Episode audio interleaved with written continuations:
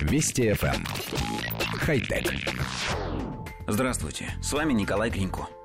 Компания Hyperloop Technologies, принадлежащая Илону Маску, основателю проектов Tesla и SpaceX, привлекла дополнительно 80 миллионов долларов инвестиций, заключила ряд партнерских соглашений, приступила к строительству испытательного участка гиперпетли и провела первый открытый тест – Новое имя компании Hyperloop One, что должно отражать статус первопроходцев в освоении самой революционной технологии наземного транспорта.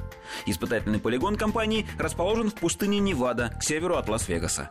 11 мая 2016 года на нем были проведены испытания технологии разгона платформ будущих капсул.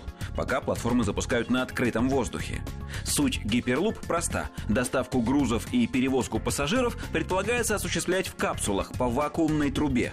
Первый тест оказался успешным. Устройство смогло достичь скорости в 160 км в час, а в будущем, как сообщают инвесторы и разработчики, по скорости капсулы, летящие внутри трубы, вполне смогут тягаться с самолетом. Планируется, что испытательный полигон будет закончен уже в этом году, и по фрагментам труб, проложенным по площадке, будут, как и полагается, перемещаться капсулы.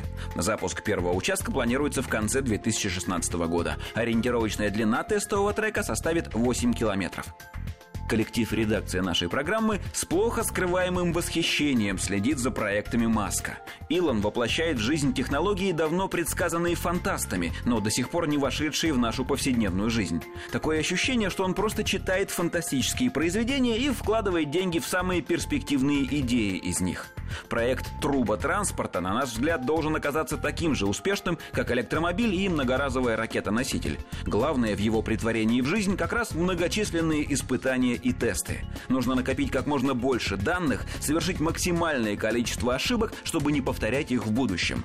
Так что нам с вами остается надеяться, что расстояние от Москвы до Владивостока мы научимся преодолевать за пару часов уже в самом ближайшем времени. Хотя... Вести FM. Эм. Хай-тек.